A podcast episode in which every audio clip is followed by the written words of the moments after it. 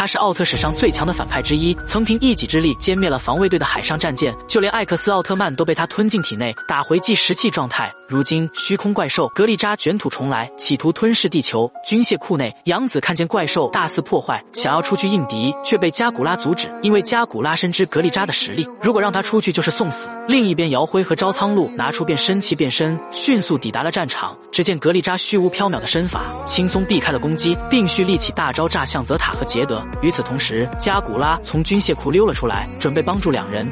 Emikra, access granted.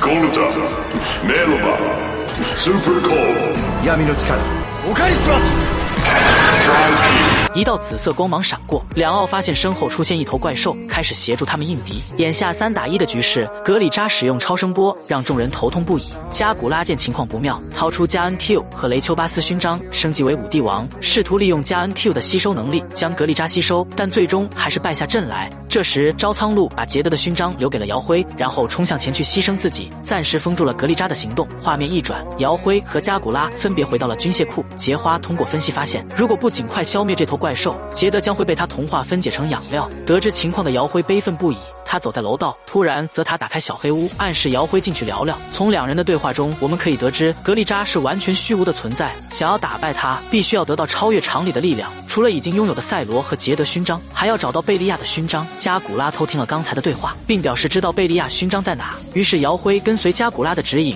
去往目标地点。此时低木正开黑打着游戏，完全没有意识到危险来临。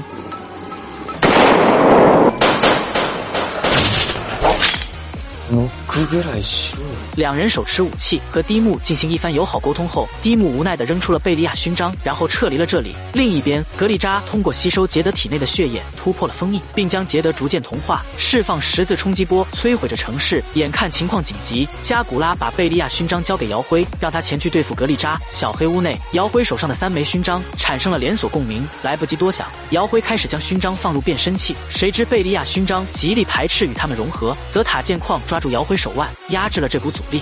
Zero Beyond G. Burial Atrocious.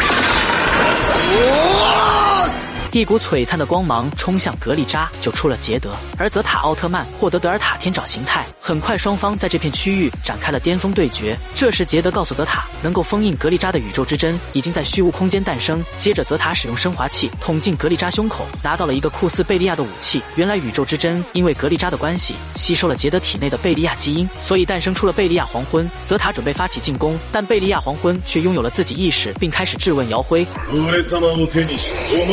何をする私と協力して宇宙の穴を塞ぎましょう宇宙の穴か宇宙切ってみるか泽塔起身拔出贝利亚黄昏，格利扎释放出的光线全部被贝利亚黄昏吸收，随后立马将攻击回敬给对方。紧接着，泽塔乘胜追击，开始进行补刀。为了尽快结束战斗，泽塔挥动贝利亚黄昏，使出迪斯西姆切割，成功将这头怪兽给消灭。第二天清早， 招苍鹭和姚辉进行了告别。临行前，他把银河、欧布、艾克斯的勋章留给了姚辉。原来希卡利修好了捷德升华器，这些勋章对他失去了作用。最后，杰德飞向宇宙，去往其他星球寻找恶魔碎片。好了，就。到这里，关注我，带你速看更多奥特曼。